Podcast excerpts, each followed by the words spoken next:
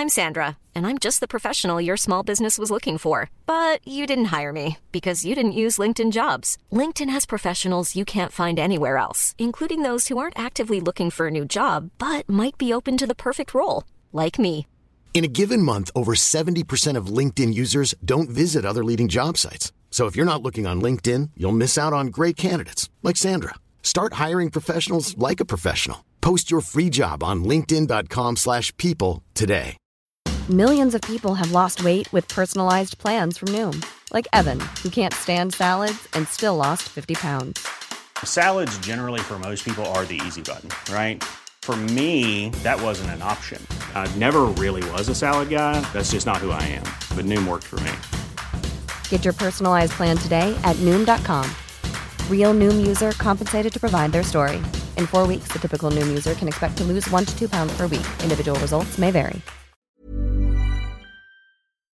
Hello, my name is Marek Larwood, and welcome to this brand new I said it wrong.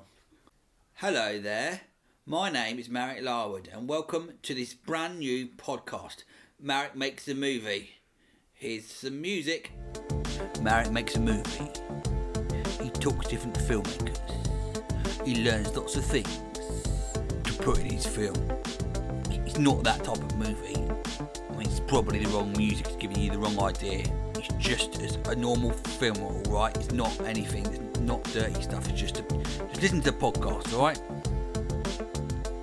Well, that's any sign of how professional this is going to be. I'm definitely going to carry on listening, and I'm in it, so I can't wait to see what I've got to say. What is this podcast about? All right, mate, or Mrs. or ma'am, I'll tell you. I want to make a film. Yeah, it's not that easy, mate.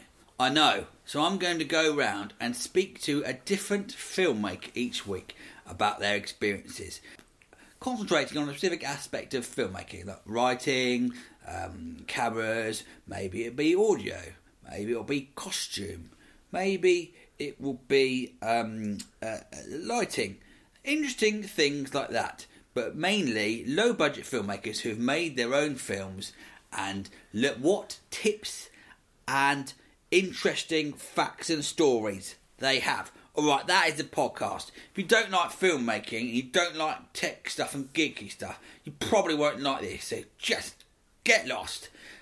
Get out of it. I don't even want to speak to you. But otherwise, you can stay tuned. Why is he doing this? I'm doing this because I'm going to ask for donations on my website, mareklarwood.com, and I'll use those donations to make the film. That's the plan. Currently, my budget is £0.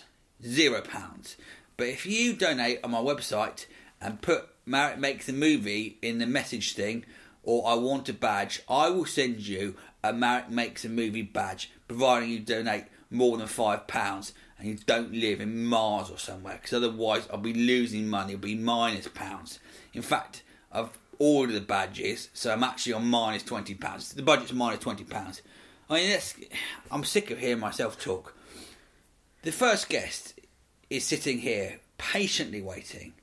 It is an old school friend of mine who is still my friend. Incredible that I can maintain a friendship for approximately 25 years. His name is Paul Allen. He went to film school and he directed his own feature film, Big Font, Large Spacing, about 7 or 8 years ago. And he is currently writing a script for his next project, whether he makes that or not. And today we're going to talk about the writing process. Hello, Paul. Hello, Marek. That was a long introduction, wasn't it? It was very long, wasn't it? Yeah. Interesting. I mean, you probably get some new listeners from having a new podcast, and I expect they've all gone. You may have lost them. That is the opposite to making a film. You need to capture the audience early doors. Snappy start, bring them in. Well, that's failed. So we're talking about writing, and you're in the process now of writing a script. And people go about writing things different ways. It's basically one of the most awful parts of filmmaking. Can you tell us a bit about your process, please? Well, I think it starts with structure. I think you've got to you've got to work out. I think there's an idea, there's a nice romantic idea that you can sit down and just sit at a keyboard and start tapping away, just start churning out the pages. I think that's just not the truth of it. It's a lie. It's a big lie, and you have got to know where you're heading, because otherwise, I've done a bit of that, and then you'll basically run dry by about 25 pages, and you'll realise this is not going anywhere. If you want to write a feature film, you need a lot of story. You need a lot of story, and you need to know what you're saying. And you have to hold back from the writing process till you get to the point where you know what you're saying, what your themes are. It all feels quite dry and it all feels quite abstract, but these are things which, if you haven't worked them out, it will be just a complete non-starter in terms of a film. My experience of it is I've written moderately unsuccessful sitcoms before, and quite a number of pilot scripts. And my best experience is working with what you do when you're trying to send a script out for TV is you normally send it to a production company, because the channels such as BBC, ITV, Channel 4 and Sky, they have a list of normally of production companies they will use who've made programmes before, who they know that can, sort of registered ones they can trust. And a gentleman called Ian Morris, who wrote The Inbetweeners and directed the second Inbetweeners, I have submitted a couple of scripts via his company, and I think he's brilliant, and he's sort of written films before, and obviously right in between he's written 4 series of a successful show. He said, when I was writing stuff, to break it down into scenes. So before we even start writing, you write down in a sitcom what happens. You need about 10 scenes, so 10 3-minute. I mean, ITV sitcoms are 22 minutes, I think. BBC 27, somewhere between 22 and 27 minutes. So you need 10 or so scenes. And then, so you've half written it, you've written what's happened, and then you go into writing, which makes the process a lot easier as well. It does, but I think there's a big point here is about what you're writing for. Yes, because this is my question, is that I think that comedy, what I forgot to say at the end of that, is that writing 22, 27-minute comedy is very different to 120 minutes, which is where a lot of comedies fall down. Well, this is one thing, because I've started looking at writing a sitcom, because I did short films. Wait, mate, sorry, this is makes a movie. It's not about writing a sitcom. I mean, I'm allowed to talk about that, but I don't want to. You're here to talk about films. The fact being that in a sitcom, I mean, the form you're writing to is critical. So in a sitcom, one of the things which I realise, which is different to a feature film, is the fact that the very nature of a sitcom is the fact that characters stay the same from week to week. So if you think about Friends, Joey's always stupid, Chandler's always a kind of smart ass. Phoebe's always stupid. They stay the same from week to week. Now that's a completely different way of writing, and seeing your script writing process to a feature, where the classic kind of script writing process would be about a protagonist, a character has a character flaw, or is aiming for something, and then there's obstacles which challenges in their way which they need to overcome, and by the end of the story they've changed substantially from where they were at the beginning of the movie through that process. And now that is different. So say my film called Barry Needs a Piss. Okay. Protagonist, let's break it down. Barry. Yeah. Protagonist. Yeah. Piss. Objective. That's his objective. That's his goal. Yeah. And now we need some things to stop him. So he hasn't got a toilet. Challenge 1. Yeah. A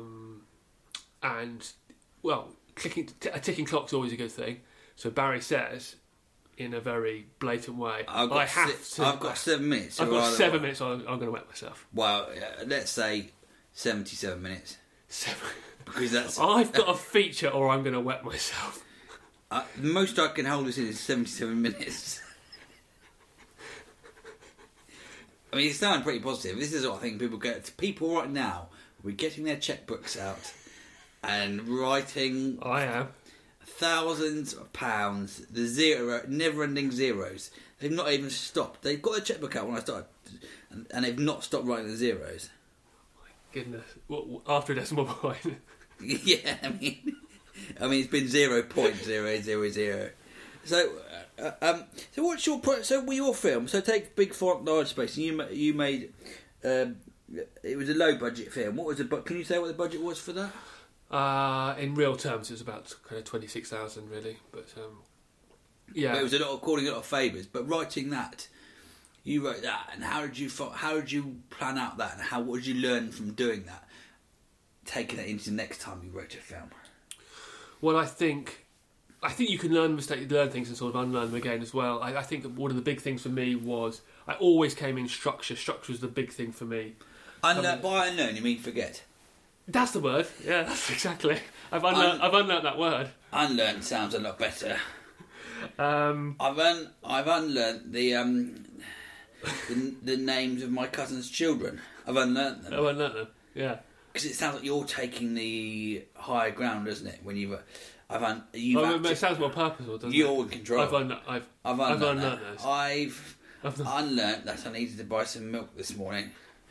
I've unlearned how to lock the front door before I leave for work. And that's different. That's different because you will be able to lock it.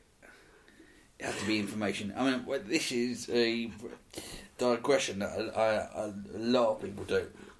Want to hear making people they're losing their faith. We just lost another one. Sorry, carry on. So about process, so structure, yes. So, but I think coming back to it now, I've realised just how you've just got to. Yeah, so it kind of starts with structure and themes as well. I mean, it just all sounds like kind of some kind of A-level English class, you know, when you're kind of deconstructing a book or something like that. It's the other way round. When we get told the first time to write an essay, you write the introduction, you write the paragraphs of different points of argument, introduction sets out the points of argument, you go through those and you write the conclusion. So yeah. It's not writing a school essay then. Well, it is a way, but I think the big thing... The French don't do that, they don't give a shit about that. Oh, the narrative doesn't matter. But I think having an ending as well is a big thing. I mean, a lot of films, you know, you've got... Well, personally, I think ending well is, like, so critical and it's got to... You know, it's got to be the... That's what you're left with and a satisfying conclusion can make up for a lot of bad movie before that. So in Barry Needs a Piss... I think some kind of big fountain scene with that as the final conclusion. Well, he has a piss and afterwards he comes out and then he's sort of back at the way he was before and he says to himself, oh, no, I need another... piss. What we're setting up the sequel. Exactly. The Barry Needs a Piss universe. Barry Needs Another Piss, it is. Followed by... Not again, Barry. Not again, Barry. This is... I mean, that's not... let me just say that's not what the film is not going to be about that.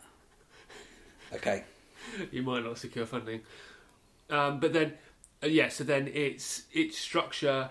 I mean, other people do approach it different ways. I mean, that's one big thing. I think other people do go in from an entirely different way. But I think structure and themes. I think you've got to kind of know what you're saying. As I say, this all sounds abstract. But I think then you're and then yes. But it's a bit of a to and fro because then you have this structure and then you can start. So you have this strict structure which all looks very good, and then you literally write one scene. And you have these characters, these vague kind of ideas of characters, and you write one scene within about 2 paragraphs, you realise this doesn't make any sense. That character would not do that. Do you know what I mean? Because suddenly these characters are becoming 3-dimensional, and actually you want them to be believable in terms of their motivations. And then so suddenly the characters are then pushing against the structure, and then the structure's going to have to change because of the characters. And that, for me, is basically the process. You're doing a bit of structure work, and then you're doing character work. One pushes against the other and changes the other. The structural work, I need this character to do this to make that sense. And then the characters say, you know, no, that's not going to work. The structure's going to have to bend. And then, and a really elegant script, those kind of 2 things you don't really notice. This structure and the characters just flow together. Like we watched Paddington 2 recently. It's a really good example, I think. And you don't really notice that how much those two are. How much engineering basically there's going on under the surface. I think it is like that. The hardest bit is setting up. I mean, everyone's got an idea for a film that they know the exciting bits. It's constructing the mechanics to get to the exciting bits and making those mechanics also interesting. That's why I find Tarantino's a really good example because I think he's written some of my favourite ever scenes in Hollywood for example, a lot of them come in Inglourious Basterds. There's two in that film, the opener, when he goes to interrogate the French farmer about if he's holding people under French people. I'm not explaining really about it. And the second one, which is the game, the entire pub cellar scene. In what, sorry? In Inglourious Basterds. Oh, right, okay. But he's great at writing scenes. Yeah. He's at his best. It's just a series of scenes that fit together seamlessly. Mm. That's what the hard thing is. What do you actually need? What exposition do you need in there? And exposition should never feel totally literal, which it does in a lot of superhero films. It does, and I think... But it's different as well. I mean, it gets more complicated because then you've obviously got different genres of film, where some genres of film... I mean, like, you know, if you'd wrote Before Sunset, Before Sunrise, and you turned that into a script editor, and they didn't know nothing about you, most script editors would say, I'm sorry, this has got no beats, there's no inciting incident, there's no... You know, it just does not conform. But that's also what makes it interesting, you know. So you've got this slightly complex situation where... people are trying to conform to these kind of script books, Robert McKee, Sid Field, these are the certain beats you need to do, but actually, and then because they're sort of retrospectively kind of making these conclusions about what makes a good film, but what made those good films is the fact that they were doing things differently and they were quite interesting in their own right, and so that's, and also the fact as a cinema going audience, we're also becoming more sophisticated. And I think this I don't think I am. You're possibly getting... I'm regressing. You're regressing. You're unlearning. But I think this people don't acknowledge the fact that actually, you know, 50 years ago, if you watched like adverts for TV and stuff like that, you know, they were unbelievably on the nose and stuff like that. Whilst now we're absolutely saturated in film and TV, so we are at the point where someone can just give a look, or even less than that, just absolute nuances, because we are so used to all these cliches about how things are introduced that you can do things so much more subtly, and actually it's not really acknowledged, but that's a huge thing about... definitely people are more literate of things. I mean, I think the TV villains are always a good example of how the villain has now become, well, it was in The Silence of the Lambs, or probably before that, where the villain becomes the hero, and people don't mind the villains. Dexter's an example of villains becoming, you know. People, they don't mind, they're not offended by someone who goes, serial killers being heroes. But you can get script feedback, and it says, you know, why I don't like this. That's what a lot of the feedback I've had from writing. I wrote a script with a friend about a really unlikable character, and a lot of the feedback from a lot of the channels was, oh, we need to make him more likeable. And as soon as you make him likeable, there's a nice... I've seen things when I soon see characters do something nice. I dislike that character. I don't believe it's, you know... Well, this is a big thing for me, and again, this is different from different filmmakers and different writers generally. A thing which I personally hold as a high standard is kind of believability of characters and motivation. You know, whoever it is, whatever universe they're in, you know, do I believe that character would do that in this situation? And it's...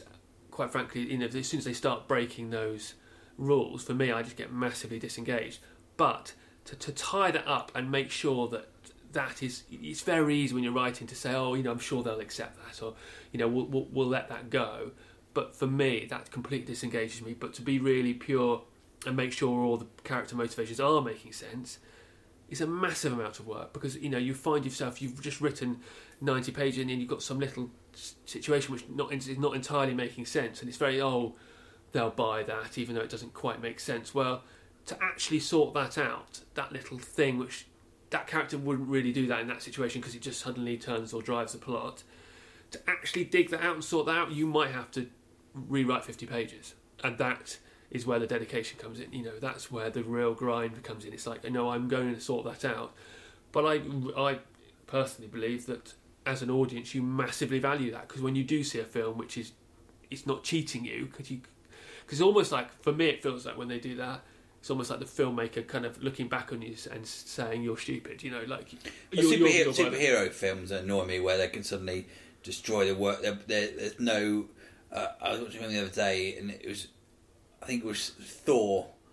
There's this example of the rules changing where they can get hit by a 20-ton asteroid, and that's fine. Then suddenly they're stabbed with a dagger, and it's not fine, or they get a cut and it or injury. Well, that's how is he not hurt by the massive asteroid? But it's more. That's a certain different types of rules. But I know emotion when a character acts out of character for no reason. It's very unsatisfying, and you find yourself literally pressing that eject button mentally when you're watching the film. But you listen when you come out of a cinema to hear what people are moaning about, and I often do. It's always that. It's always points of believability. People get absolutely hung up on it. People are like, I don't know why did they do that there? Why did they not do that there? And it completely takes them out of it. And I think even if they can't articulate exactly why, they'll often say they didn't enjoy it because they feel like they've been cheated or.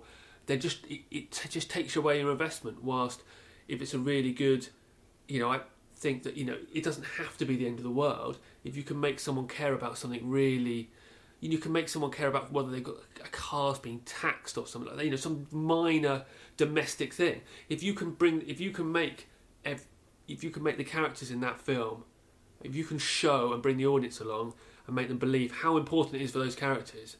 Then you've done your job, and they will be as stressed about that as they will be about an asteroid hitting the world. Or... I'm a bit worried about Barry needs a piss, though. That in the cinema, I need to go to the loo quite a lot. So there's nothing worse. And also, 77 minutes? You're going to hold it for 77 minutes? Mom deserves the best, and there's no better place to shop for Mother's Day than Whole Foods Market. They're your destination for unbeatable savings, from premium gifts to show-stopping flowers and irresistible desserts. Start by saving 33% with Prime on all body care and candles. Then get a 15-stem bunch of tulips for just $9.99 each with Prime. Round out Mom's menu with festive rosé, irresistible berry chantilly cake, and more special treats. Come celebrate Mother's Day at Whole Foods Market.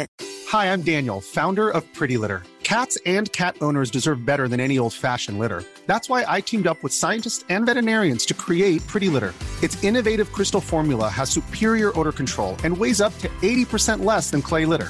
Pretty Litter even monitors health by changing colors to help detect early signs of potential illness. It's the world's smartest kitty litter. Go to prettylitter.com and use code ACAST for 20% off your first order and a free cat toy. Terms and conditions apply. See site for details. Millions of people have lost weight with personalized plans from Noom, like Evan, who can't stand salads and still lost 50 pounds. Salads generally for most people are the easy button, right? For me, that wasn't an option. I never really was a salad guy. That's just not who I am. But Noom worked for me. Get your personalized plan today at Noom.com. Real Noom user compensated to provide their story. In 4 weeks, the typical Noom user can expect to lose 1 to 2 pounds per week. Individual results may vary. It's going to be stressful.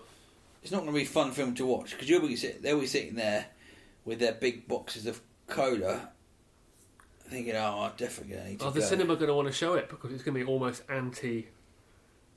It's anti-Coke. Maybe I'll just send it to Netflix. You're at the distribution phase already, just trying to work out. Well, no, I'm not even at the. I'm at the. I've got an idea phase. One question I've got. Is so with your film and my experience, a lot of it sitting around a table with scripts the whole time, and even when you go, for auditions, you're trying to guess the tone of the film. And I've been on both sides of the audition thing. I've been auditioned people and auditioned, and it was fascinating auditioning people. There were some people I actually had in mind for parts, and I thought they have got the tone totally wrong. Mm-hmm. And that dictates whether something is funny or not, how big it is or how small it is. How do you account for that in the writing? Well, I think it's terrible. Or do you think, we'll film a scene of this first of all to get the tone right? No, I think it's fairly clear what it's going to be. But I think the problem is, I don't have vast experience, but I mean, in terms of doing the feature, I remember distinctly writing it and thinking these are funny scenes, and then having an auditioning casting process and seeing. Like lots and lots of people coming in and not laughing once and thinking, I think I've made a horrible error of judgment, and then certain people coming in and then just getting the tone. But I think, well, you're more of a specialist in comedy, but I feel like I believe the window for like comedy is narrow. Like it's not, you can't A medieval window. So, yeah, exactly. A medieval castle. Like a sort of like archery window. Yeah. Very narrow. Very narrow. Very, very narrow. So you can't. You can only play it. It can only really be played one way, and it's going to be fun. You can't play that. Do you know what I mean? It's kind of as written. It's only going to be funny in one way, and I think trying to do it another way. And also, you can't. I mean, you must know that you can't make people be funny. There is a kind of instinct about funniness, and I think trying to direct people to be funny is a mistake. So I think that's just kind of, you don't know until you find the right people. But it's terrifying because you can be going through people and thinking, oh dear, this is horribly misjudged. I think I've inspired that reaction a lot when I've been to auditions. We've made a mistake. Oh, this is horribly misjudged.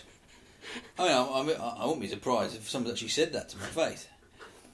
In terms of just the mechanics of writing, what is your process? I'm always fascinated by people's, because I'm more of I'll write in just spurts. I'm a spurter. Do you know what a spurter is? Yeah, that's classic, isn't it? What in terms of actually like habit, like in terms of what. When I sit down to write, I don't enjoy doing it. I get ideas when I go for walks, and I get an idea and that germinate, mm-hmm. and then or showers always a showers. One. I completely showers definitely one. Why is that? The shower is a great place for ideas and coming up with. I don't know. Yes, it's odd, isn't it? It's almost like it's. But the bath is not an idea. Bath's no good. Shower's great. Same space. Shower's great, and also snacking, like just snacking on some like peanuts or something like that. That cause it's almost like there's some other energy to kind of distract you. Imagine if you ate peanuts in the shower. Or a peanut shower, I was thinking. That's what Shakespeare did. Peanut shower. Yeah. And that's how he wrote Macbeth, famously. Hamlet, Macbeth, all of his best plays. I need to change Wikipedia. Yeah. Peanut shower. Good grief.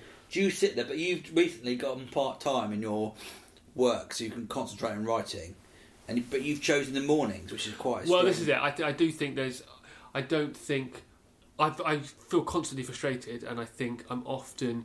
I had this idea that I could write for a whole day, write for 8 hours, and I like that idea, but it's nonsense, and I just think after several months of just getting really frustrated, I realised that it's actually really hard work. I mean, it takes like a massive amount of energy. I've had writing jobs where you go in and you write for TV programmes and you write for 8 hours a day. And I've had other jobs when we've written sitcoms.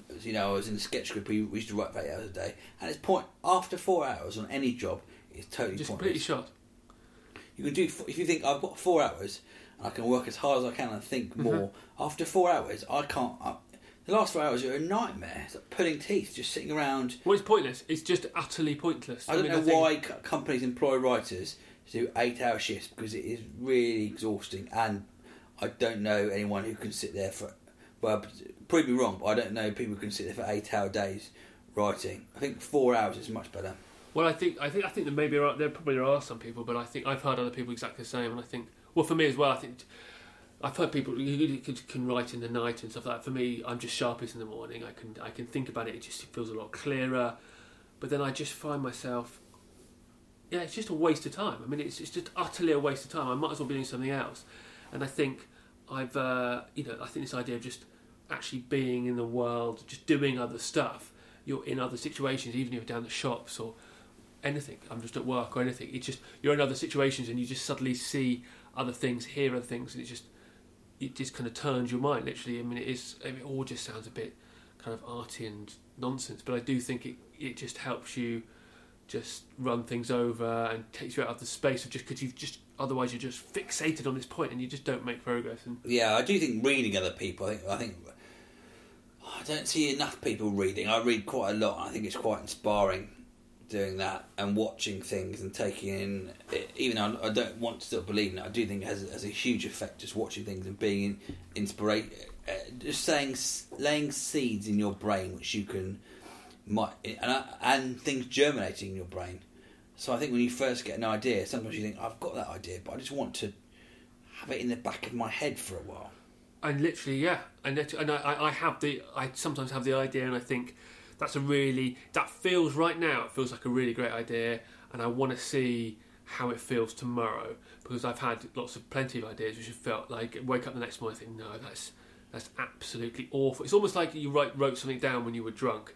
And it felt with stand-up, I used to do hundreds of times, literally waking up at night, scrawling something down. Oh, yes, this is the greatest... But often, I think it's a combination of two things, of you not being on that wavelength, where you had to understand that idea for what it was, and the brutal, stark morning... The magic of the sort of ethereal night time has dissipated, and you're just stuck in this harsh reality of having to go to some crap job, so nothing seems funny. Definitely audiences, and that's been my experience even watching films and think just dramatically, films I've liked have watched in different contexts, different times, with different people, and it's totally changed my experience. But I think there can also be just odd moments where... I mean, I think it's actually just falling. It's like you were saying about the shower, but like almost just falling asleep, almost like that dream state. It all just sounds so arty and nonsense, but I think actually it's true. It's something about it. There's just a looseness about it all, and I think just concentrating too hard. Well, I definitely think that's a good way of writing. If I can't think of something, and to say that if you're in a writer's room, you can't think. The best thing for me would be to go down, lie in my bed, close my eyes and just half think about it. But you can't ever say to someone, well, that's how I'm going to get... If you just let me go lie down in my bed at home, I'll come and think of an idea. But that is the best way for me to think of an idea. But we had it when... So we did a 48-hour film challenge this year, and we had to write a script.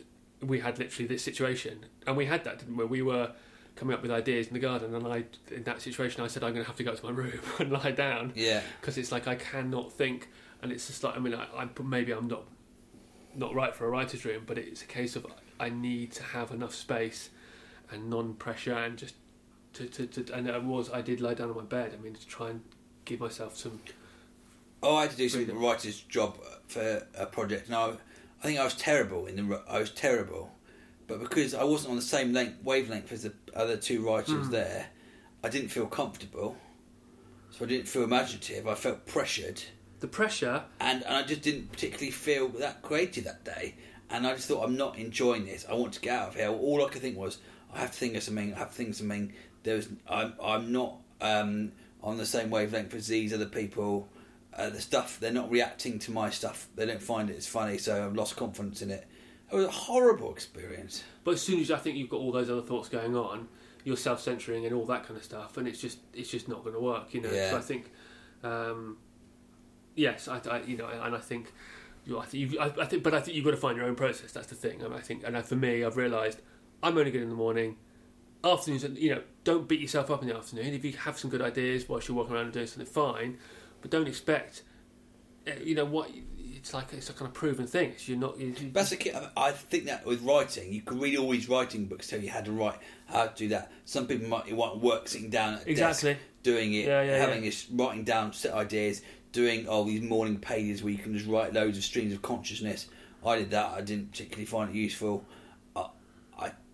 That's the annoying thing. It's just you have to find your own process and trust your gut instinct with your process, not trust these other people telling you how to do it. It's whatever gives you the best results, but also the other people who you think are good and what their process is. Because I remember there's a really good commentary on Up, loads of great after behind the scenes on Up, the Pixar film, and I think that's brilliantly structured, and you know, this is really good, and they're really honest about their writing process, and they said there's a perpetuation of a myth in Hollywood, which is people have great ideas and they sit down and they'll write them out for 2 weeks and then end up with a script. And they said this is absolute nonsense. You know, from their experience at Pixar, that you know it is a grinding process. They'll come up with an idea and they will just absolutely grind out, and they go through it, and they'll say they showed one scene and they showed 20 different versions of it, and each version was like, you know, we did this, but him, there was something about the balloon falling away, but the character dying gave too much of a sense of gloom, and so we did this where he did this, but that didn't really give a sense of those characters bonding. You know, they were absolutely just completely fixed on the theme, what they want to say, and they weren't going to let go until they got the best version of that. And I think, for me, I find that quite inspiring. I think Up, that's the best bit of the film, the emotional bit. You could just have that as a short film of him remembering his... Oh, what, the beginning opening sequence? Yeah. But I think the whole thing, I mean, it just, I mean, it fits together.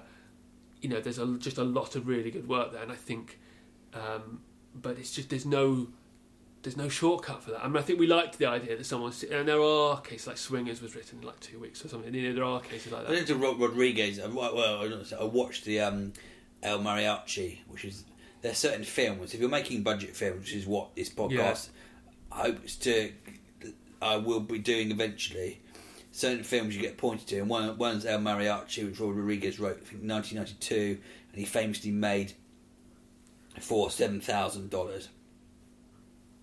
And he said he only knew how to write an idea from half an hour script. But he basically rewrote that half an hour 3 times. With slight tweaks. So you don't even notice it in the film. But that's how he got around that, having to write the feature-length thing. Now the feature is it's a long, long time to keep people interested. Well, you just need a lot of fuel. I mean, that's the thing. I think from doing short films, you know, in a short film, you need... You know, you have your characters are just entirely one-dimensional. So that guy is the stupid guy. That's the guy. I'm the stupid guy. You're the stupid guy. I'm going to play the guy who's drinking too much wine. So you have all these different characters, and it's very, very one-dimensional. And then I think, you know, going to writing a feature, it's like, not that I've written massively 3-dimensional characters, but you have to have some sense of some kind of backstory, what they represent. Because otherwise you are just going to... You will not make... You know, and I've read lots of scripts which, you know, get to, say, 20, 25, 30, 40 pages, but that's still massively short of what you need, and you need a lot of story. You need a lot of story beats, and...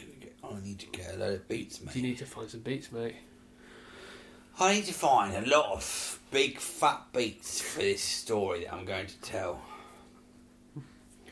Well, I mean, anything else you've got to say about writing?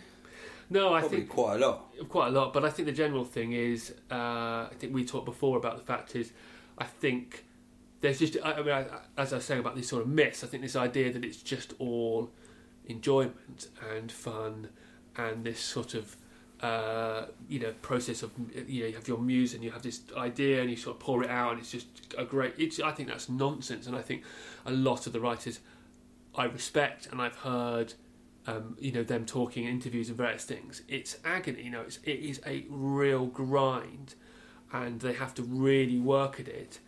And I think one writer said, you know, I don't like writing, but I like having written, and I completely agree with that. It's like that I find it deeply satisfying having something which works and is good afterwards, but actually the process is really hard. But I think more than ever, I think in these times where cameras are so good, there's a lot of technology which is doing a lot of work on some of the technical levels. I think the artistic level, and particularly the script work, I think is going to define the better films going forward more than it ever has done before, because there's shortcuts for people who don't necessarily have expertise to produce stuff which actually looks pretty good. But I think script writing, and increasingly in a lot of big budget films, you know, like Justice League and various. I've not seen it, but you know, I think the script writing is overlooked, and I think it's a bit of a Hollywood cliche. But I think going forward, you know, I just don't think time put into that is ever wasted time. You know, and it's that's the other cliche is, you know, paper's cheaper than film. You know, you can spend a lot of time and get it right, and that's not time wasted on set. So. I'm just jabbering, aren't I? But you know, no, it's interesting. I think it's. I think people just do not put enough value on the script writing process, and it's everything, you know, in terms of what the film becomes. Well, I think I've got a lot of work to do. If you want to write into this podcast, you can do at Marek Makes a Movie at, let's say, gmail.com. marekmakesmovie@gmail.com. If you want to find out more, you can follow me on Twitter at Marek Larwood. You started your Twitter account for this? Yeah. At Marek Makes a Movie on Twitter. You can find out about Paul on at Paul Howard Allen. Yep. And look at your YouTube channel. 33 Story. And your new one you're going to start up, Paul Allen Films. Possibly. Paul Allen Films and Marek Larwood's YouTube channel. That's a lot of plugs. I mean, just put our names into all the social media and just then follow it. And then a few weeks later you think, oh, who is this prick? Delete. Block. Unfriend. Well, thank you, friends. Please don't forget to donate to this podcast. Let's see if we get above minus £20 for the next podcast. This won't be a weekly thing. It will be sporadically when I meet filmmakers and get to chat to them. But that makes it all the more exciting. Thank you for listening. And be hygienic. Oh, that's going to be the... Do we have to say it together? Stay hygienic. Thanks for listening. Stay hygienic. Bye. Bye.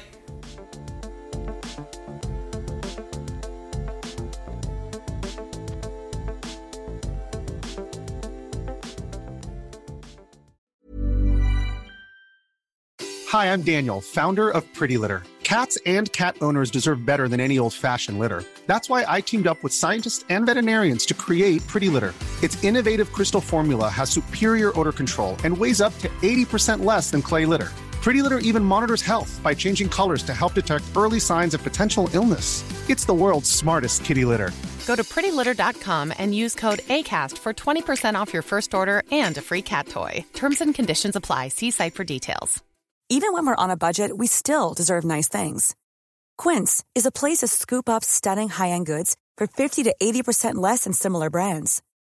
They have buttery soft cashmere sweaters starting at $50, luxurious Italian leather bags, and so much more. Plus, Quince only works with factories that use safe, ethical, and responsible manufacturing. Get the high-end goods you'll love without the high price tag with Quince. Go to quince.com/style for free shipping and 365-day returns.